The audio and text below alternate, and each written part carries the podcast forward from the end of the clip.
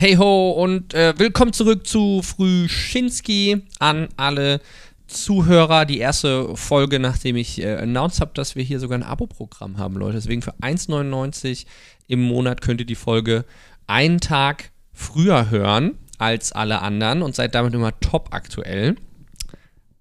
Sellout Ende. Und äh, wir legen los mit dem Podcast. Diese Woche äh, sprechen wir über den neuen Patch, der kommen wird. Und zwar heute Abend, Mittwochabend. Äh, was in der Dachszene abgegangen ist und was in der VCT mehr abgegangen ist. Und dazu gehört zum Beispiel auch äh, Riots kleines, aber doch sehr großes Turnierkalenderproblem. Wir los. Was erwartet euch mit Patch 8.0? 3 müsste es sein, genau. Ich kann es euch gar nicht 100% sagen. Es sind so gut wie keine Leaks durchgestochen. Zumindest nichts, was ich entdeckt habe. Und äh, das Einzige, was wir über den PBI, über den Testserver mitbekommen haben, ist, dass es wohl Chamber Buffs geben wird. Headhunter-Shots äh, werden nur noch 100 Credits anstatt 150 kosten und die Feuerrate von der Ultimate Tour de Force wird von 0,7 auf 0,9 erhöht. Meine Meinung, ich denke, es ist okay. Äh, Chamber hatte seine Hochphase 2021, wo er ausschließlich gespielt wurde, viel zu stark war. Der wichtigste Change war, dass sein TP genervt wurde. Der wird in diesem Buff nicht angefasst. So bekommt er nochmal ein kleinen, paar kleine Extrapunkte, kann häufiger die Hatter, den Headhunter spielen und ist bei der Tour de Force wieder ein bisschen gefährlich, gefährlicher. Aber ist auch nur die Ultimate. Das heißt, das spielst du zweimal die Runde, dreimal, wenn du richtig krass bist.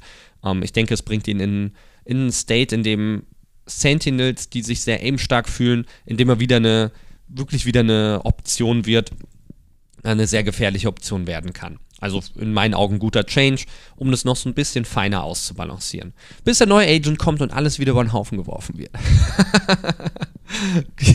das war's eigentlich schon zum Game. Ich hoffe, dass wir im nächsten Patch vielleicht auch noch Sachen bekommen wie Server Selection raus, bessere Server Selection generell vom Spiel selbst vorgegeben ähm, Replay-Tool, Observer-Tool. Da gibt es null Informationen zu, alles Hoffnungen, die ich habe. Aber womit ich frühestens nächsten Akt, ähm, allerspätestens hoffe ich, oder auf nächste Episode äh, rechne. Kommen wir zu Dach.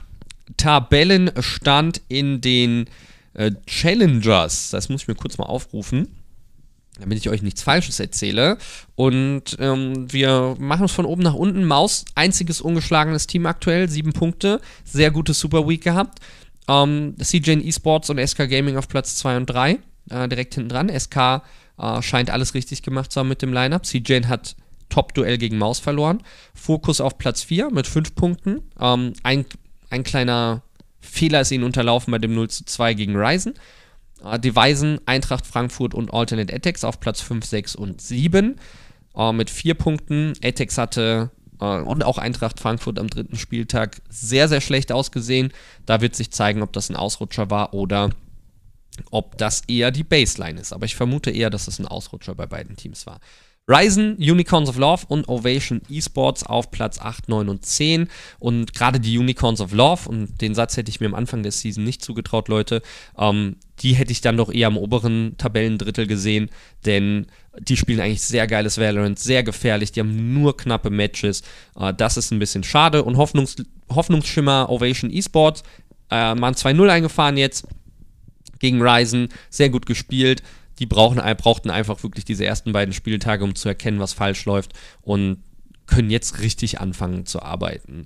Ich denke, Challengers Dach läuft sehr gut. Ich bin super zufrieden mit der Produktion, ähm, auch wenn wir die jetzt kleiner gestalten mussten. Aber die, der Banter der Teams ist richtig geil. Die Pre-Match-Interviews machen sehr viel Spaß, auch wenn die einen natürlich ein bisschen flacher sind als die anderen. Ne? Da wird ähm, gerade von, von Kundi Kundi oder so sehr, sehr wenig geschossen, aber der muss sich auch nicht weit aus dem Fenster lehnen bei das, was auf dem Server abgeschossen wird.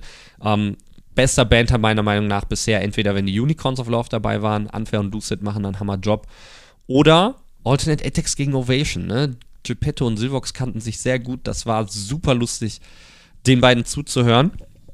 Ja, ich wollte mich aber auch nochmal zum Thema Production äußern. Ähm, es es wird vielen aufgefallen sein, dass gerade dort einfach gespart wurde. Das war mit einer der größten Kostenpunkte in den letzten Jahren. Da war ein ganzes Regie-Team hinten dran und dann sieht so eine Show natürlich auch schnell mal sehr, sehr sauber, sehr gut aus, ne?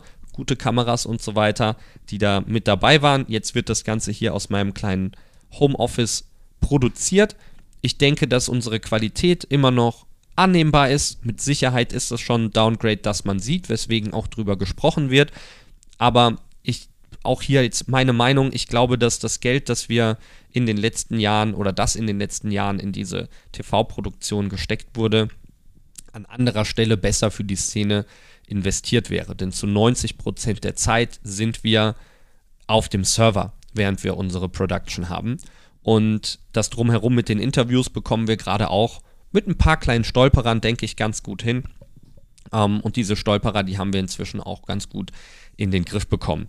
Und warum ist es äh, wichtiger, dass wir das in andere Sachen stecken? Ich glaube, dass der Zusammenhalt der Szene nicht oder auch die Attraktivität der Szene nicht unbedingt über eine Fernsehproduktion definiert wird. Es geht um den Content der Teams, dass die Teams Fans an sich binden. Die Attraktivität der Liga kommt mehr über die Teams als darüber, wie wir als Liga aussehen.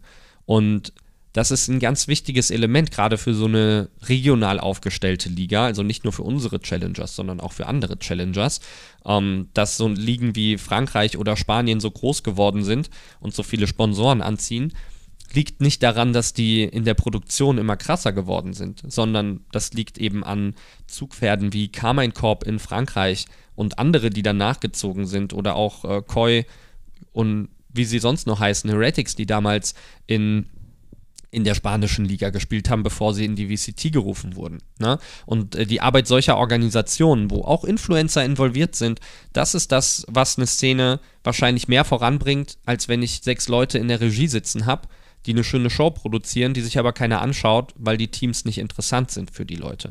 Und mein Lieblingsbeispiel bei sowas, wer von euch, der Fußball schaut, schaut Fußball, weil das schön produziert ist, weil das schön aussieht ihr schaut es, weil ihr Fan eines Teams seid oder weil ihr wissen wollt, welches Team äh, gerade das Beste in der Liga ist. Und deswegen ist die ähm, Art und Weise, wie es produ produziert wird, wie schön es aussieht, immer nur ein Bonus. Und dazu gehört natürlich auch das Storytelling, die Geschichten, die wir um die Teams und um die Spieler erzählen. Und da würde ich sagen, haben wir sogar ein sogar einen großen Fortschritt gemacht in dieser Season. Wir erzählen viel mehr über die Geschichten, über eben über Rivalitäten, über ehemalige Spieler bei Teams, gegen die sie jetzt spielen und so weiter. Ähm, all diese kleinen Geschichten, die kommen immer mehr ans Tageslicht, werden immer mehr von uns im Broadcast und auch außerhalb gehighlightet. Und dementsprechend würde ich sagen, haben wir insgesamt, und vielleicht rede ich mir das auch ein bisschen schön, weil ich einfach darin arbeite an dem Produkt, ich glaube, dass wir insgesamt einen Schritt nach vorne gemacht haben auch wenn es auf den ersten Blick so aussieht, als würde es jetzt schlechter produziert werden. Und ich glaube, wenn, wenn wir, wir sind einfach an einem Punkt, wo wir mit weniger Geld arbeiten müssen in der Szene. Ähm, wir haben jetzt seit Jahren die gleichen zwei Sponsoren bei der Challenger Star Revolution, die zum Glück immer noch dabei sind und das freut mich. Aber es ist natürlich auch wichtig, hier neue Sponsoren zu gewinnen, das Ganze profitabel zu machen und dann, wenn es profitabel wird, dann können wir uns überlegen, wie lassen wir die Show noch schöner aussehen. Dann haben wir diese Grundlage dafür geschaffen. Und in den letzten Jahren wurde das einfach aus einer, es wurde groß angefangen und konnte nicht so vermarktet werden, wie man das wollte. Und deswegen müssen wir jetzt kleinere Brötchen backen. Und es ist okay, dass es auffällt. Ähm, das ist das, was als erstes auffällt. Das ist das, was die Leute sehen. Aber mir ist es wichtig, und das mache ich nicht auf Twitter, das mache ich lieber hier in meinem Podcast, euch nochmal zu sagen, äh, dass der, dass 90% der Zeit, die ihr in so einem Stream verbringt, ihr auf dem Server seid und seht, was die Spieler spielen. Ähm, klar würde ich euch da gerne noch Playercamps liefern, aber das ist nochmal eine ganz andere Nummer an, an Arbeit im Hintergrund, äh, die man mit Sicherheit nicht zu zweit und gerade nicht stemmen kann, wenn man gleichzeitig noch castet oder observed. Deswegen ähm, habt da ein bisschen Rücksicht mit uns und denkt nicht, dass es der Szene schlechter gehen wird, nur weil wir keine TV-Produktion mit separater Analyse mehr haben. Das muss unsere Szene nicht ausmachen. Das wird ein Bonus sein für uns alle, wenn es wieder zu so etwas kommt. Und wenn so etwas wiederkommt, dann wisst ihr, geht es der Szene wieder besser, dann geht es wieder bergauf. Und ich will auch nicht alle Verantwortung an die Teams und Orgas schieben, aber das Interesse an den Teams und den Orgas, das sollte größer sein als das Interesse an der Liga generell. Denn das kommt dann im Nachhinein. Fanbindung ist für mich, so wie ich die Szene aktuell sehe, sehr viel wichtiger, als dass wir eine insane krasse Production haben. Und unsere Production ist immer noch ziemlich gut für die verminderte Manpower, die wir inzwischen haben. So.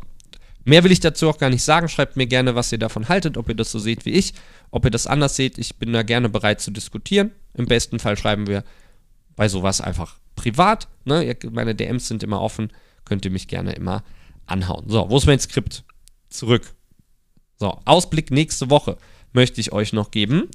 Da gehen wir kurz mal auf Wikipedia. Wir haben nächste Woche wieder eine Super Week. Dienstag und Mittwoch und Freitag und Samstag werden gespielt. Und so, der lädt hier noch. Äh, wir haben richtig geile Matches, also ich brauche eigentlich nicht gucken. Ich habe es halb im Kopf.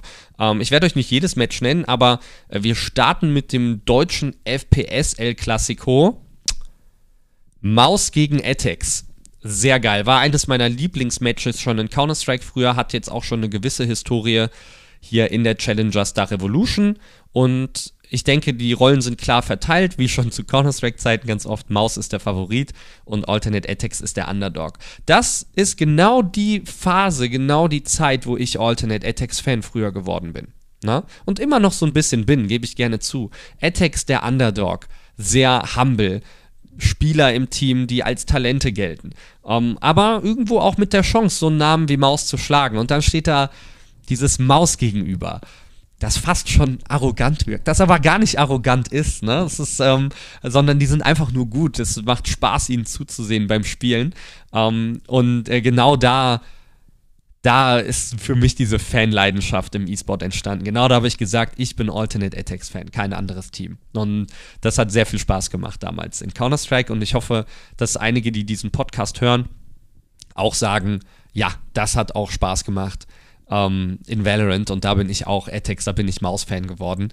Und äh, vielleicht trifft das ja auch auf andere Organisationen zu, aber diese persönliche Anekdote, die wollte ich hier nochmal reinbringen. Da habe ich sogar noch eine Geschichte.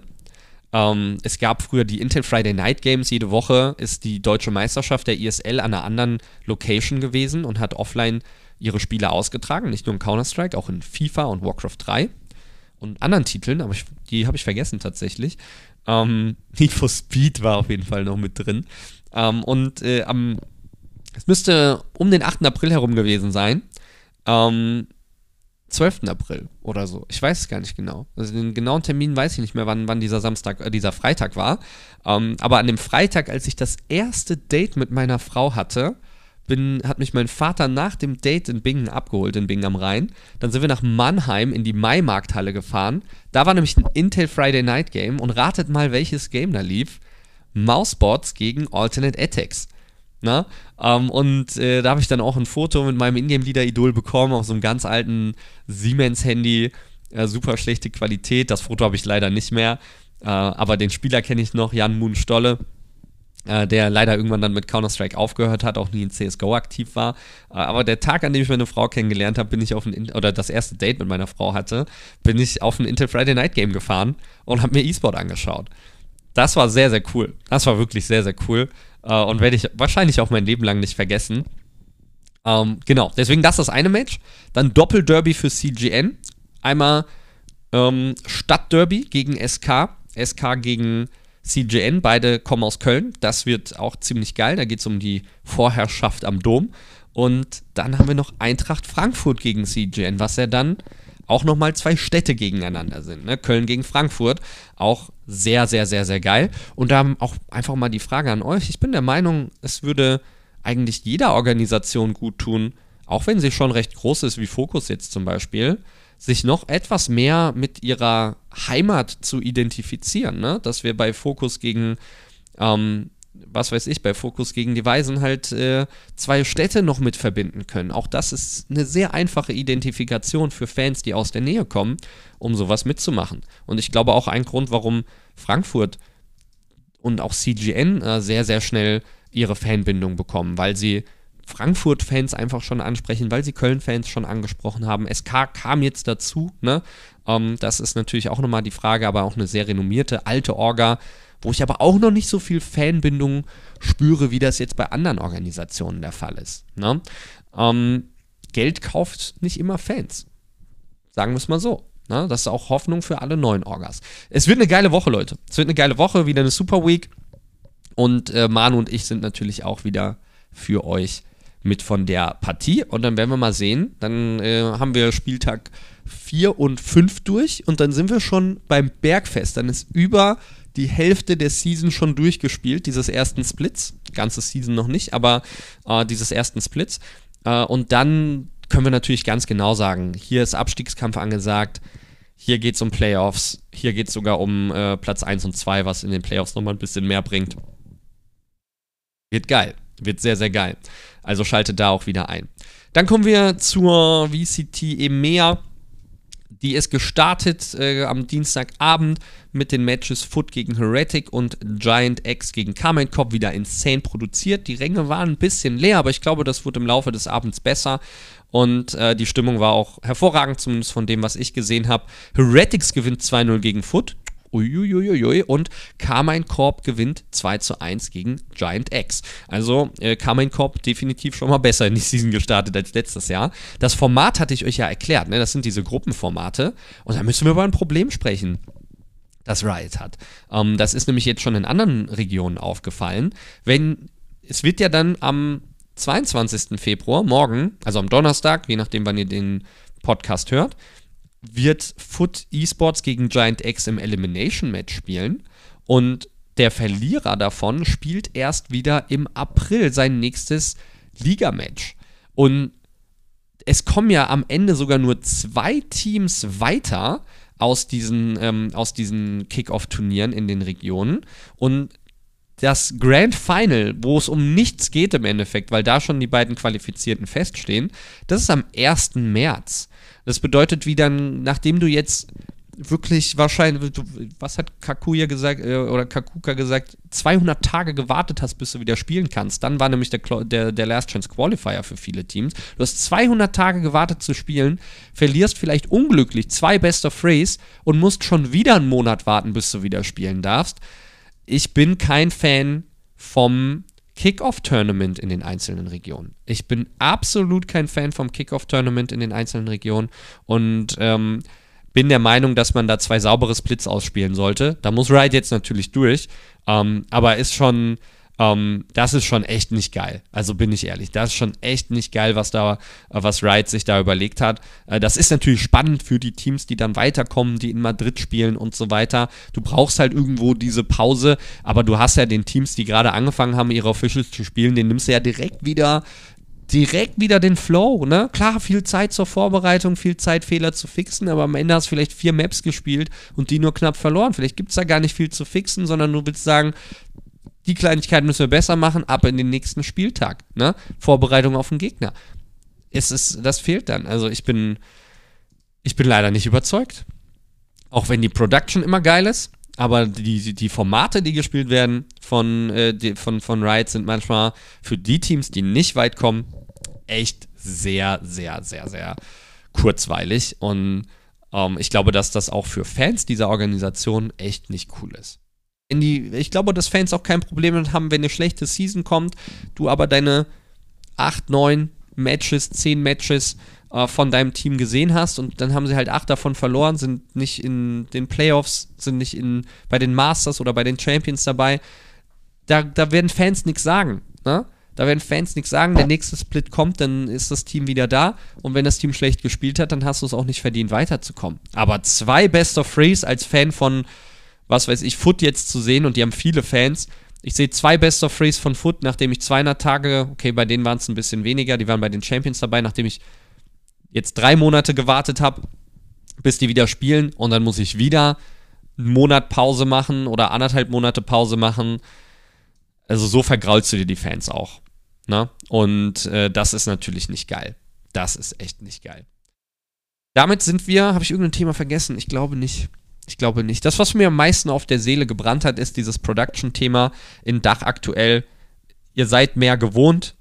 Wir können nicht mehr abliefern aktuell. Wir würden natürlich auch gern immer im Fernsehstudio produzieren und euch alle Spiele offline liefern.